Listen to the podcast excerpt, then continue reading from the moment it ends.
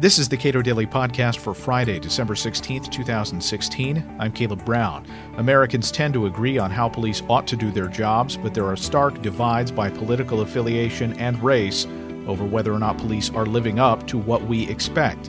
Emily Ekins is author of a new Cato Institute study of American attitudes toward police entitled Policing in America. We spoke this week. What do we know now about how Americans feel about both the proper role of police and how police actually do their jobs?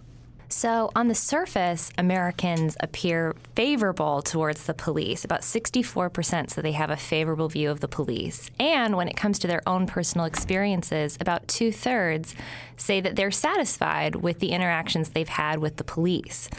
However, when it comes to what Americans think policing should be, it really differs from what a lot of the experts in the field say it actually is. Um, so, for instance, um, majorities of Americans don't think that the police should be using military equipment um, that they should um, not take people's money or property before they are convicted of a crime, you know, civil asset forfeiture. And they don't think that police departments should conduct internal investigations of misconduct of their own officers and instead have an outside agency conduct those investigations. However, the reality is this is often not what's actually happening.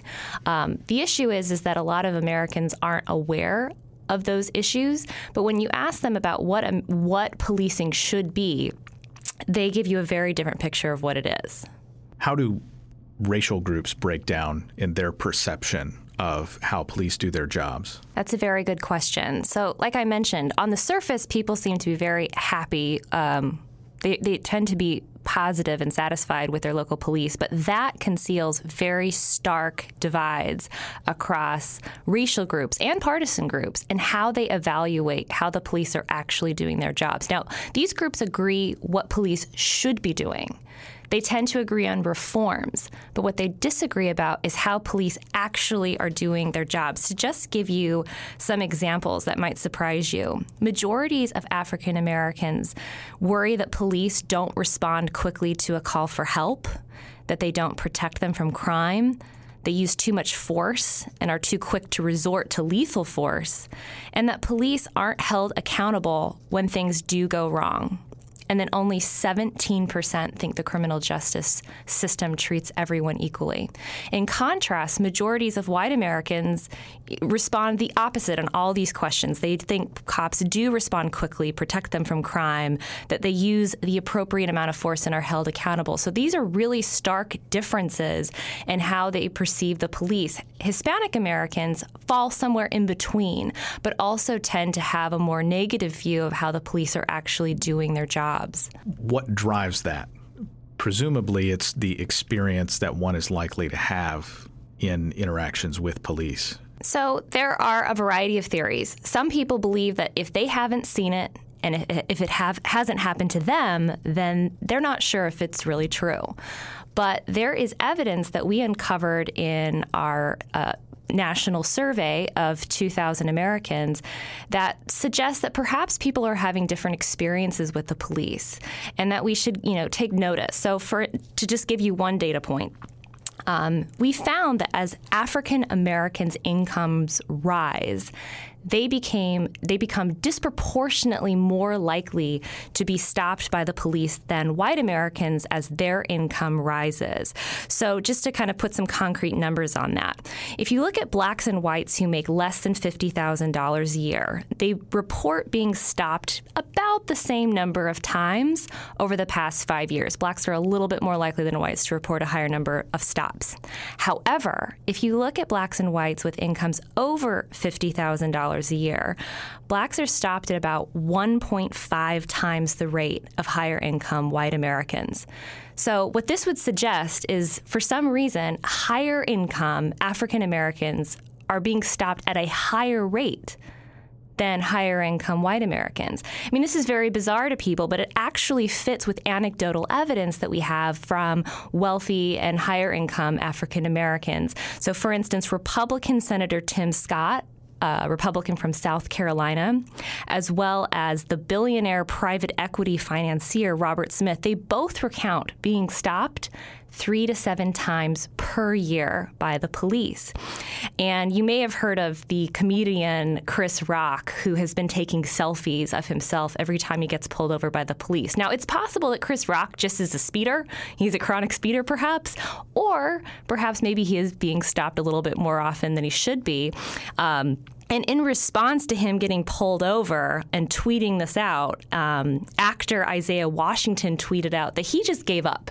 He sold his Mercedes and he said he bought three less expensive Honda Priuses because, quote, he got tired of being pulled over by the police.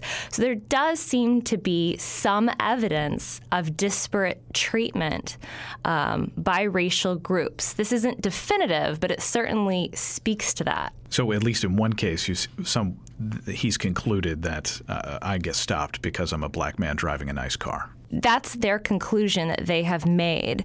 And we do have evidence that kind of seems to back that up. We also found something else that I found very, very surprising. So, overall, in the data, we find that changes in socioeconomic status and partisanship do a lot to change white Americans' views of the police. So, just give you an example, if you look at white Republicans, they're 41 points more likely than white Democrats to believe the justice system treats everyone equally before the law. So that margin is 67% among white Republicans to 26% among white Democrats. What do we see among black Republicans and black Democrats, we actually had a very large sample size, which allowed us to look at this. We find that black Republicans are about as likely as black Democrats to believe the justice system is impartial. Only 15% of black Republicans believe the system is impartial, as do 16% of black independents and 13% of black Democrats. We see this pattern over and over again across evaluations uh, uh, of multiple items that we tested in the survey, there seems to be something going on, even when you control for the effects of partisanship, which is essentially what we're doing here, that we see that black Republicans are less likely than white Republicans to have favorable views of the police. What do you think explains that? Now, one obvious answer is perhaps they're having different experiences with the police. And that's why, even though folks in the same political party could have very different views of the police. The upside seems to be that people tend to agree on what the police ought to be doing, and people tend to agree on what reforms ought to be adopted. Are there any? Uh, yes. Di- are there differences among races about uh, no. how strongly those are supported? That's what's so fascinating. And I, one thing I really want to emphasize, something we found in the survey, is that no group is, quote, anti cop. Majorities of whites, Hispanics, blacks, Democrats, Republicans, basically every demographic group tend to agree on what the police should be doing and on reforms. To give an example, we asked Americans what the top three priorities should be for police people agree. Those top three things are one, to investigate property or to investigate violent crime. Two, to protect you yourself from being a victim of a crime.